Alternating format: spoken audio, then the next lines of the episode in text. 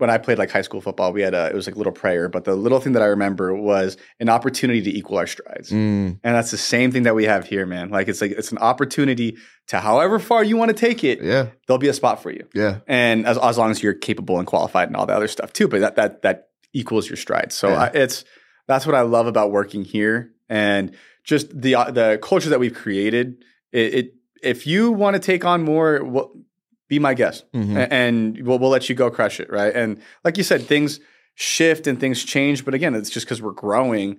And you know, there have been things that you used to do that you don't do anymore, Right. right? So yeah, you do get more on your plate, but there are things that like you slowly you've dished off as well, which Yeah. is helpful. yeah, for sure, Yeah.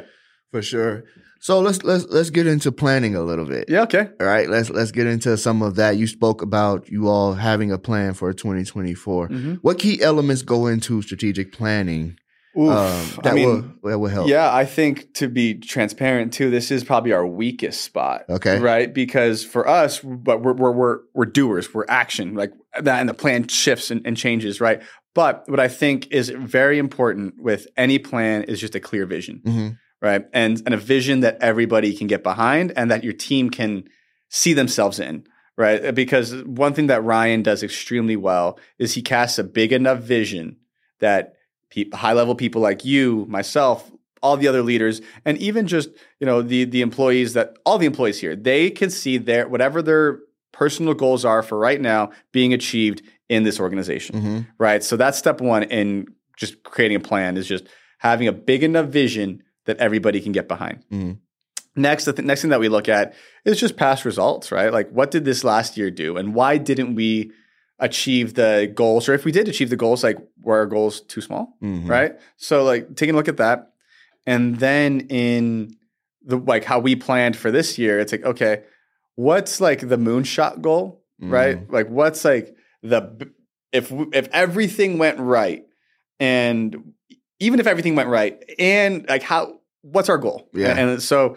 I mean, I'll, I'll tell you guys. So we want to do 50 million next year across like everything. Okay. The the long term, the five year plan's 100 million Gotcha. right? Um, and hopefully we do it sooner. But so for next year, like our if everything went right, it's 50 million across all the businesses. hmm Then like, okay, so 50 million is the goal.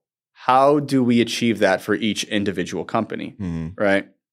And then so okay, we need to sell this. We can do like what I think it's like 4.15 million yeah. ev- every single month, and obviously it's not going to happen next month, so it's going to slowly grow to that. hmm So if we do that, how do we achieve it? All right. Well, obviously, so sales needs to be dialed. We need marketing to be dialed. We need fulfillment to do X. We need to handle this many students. So then we start projecting, and the technical term for it's a pro forma, right? So we create a pro forma like, okay, we need for every hundred leads, we need this many salespeople. We need this many back end people to handle the students, and like, what does it look like long term, hmm right? So that's the nuts and bolts of like how, how to create a plan, and I, Yeah. I can keep going. and you Um, all, just so you all know, like there, he's simplifying everything. mhm. You can get a lot of this information in full in the Wealthy Business Program, or even by following him in his For podcast. sure. Yeah. Um, and we, the, it's our most detailed curriculum. Yeah. And we, we have a whole segment on this. Like there's like, it's 113 pages that we go over every single week.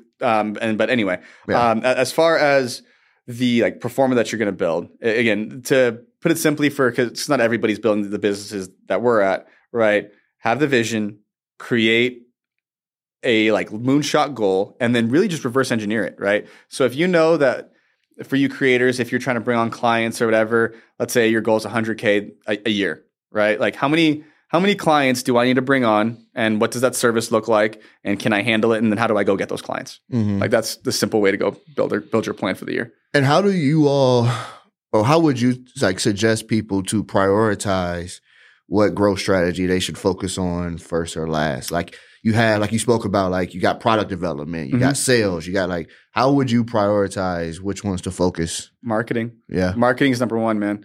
Um, so many people can sell, and I mean, marketing trumps sales, no Mhm. matter what. Mhm. Even Grant Cardone, the sales guy, Mhm. says marketing trumps sales because Mm-hmm. if you have an influx of leads coming in, you don't need to be a good salesperson.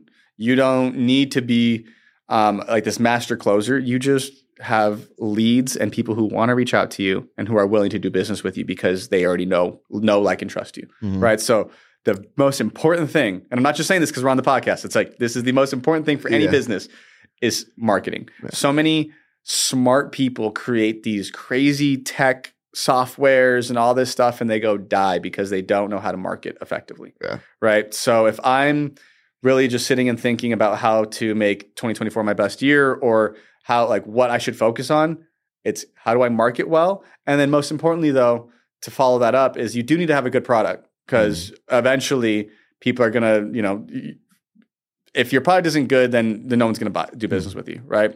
Um, so that's number two. So the, if I had to break it down, I would focus 80% of my time on marketing. I would fo- actually, yeah, 80% of my time on marketing.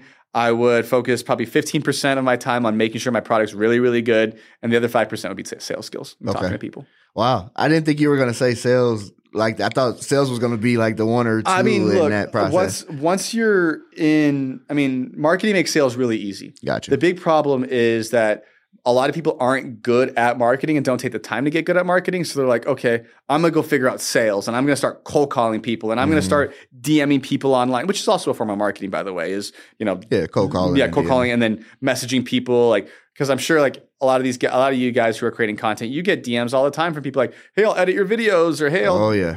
yeah, like I, I, I get probably get two to three a day, right? Yeah. That's how they market. That Right. like they that's their thing, right? So, um, which is a form of sale, which is kind of gray area between sales and marketing. It over there's some overlap, Yeah. but um, I think if you figure out marketing, your sales get so much easier. So, I mean, coming from a sales guy, like yeah, I think sales is important, but that can maximize like what you're already doing on the marketing side.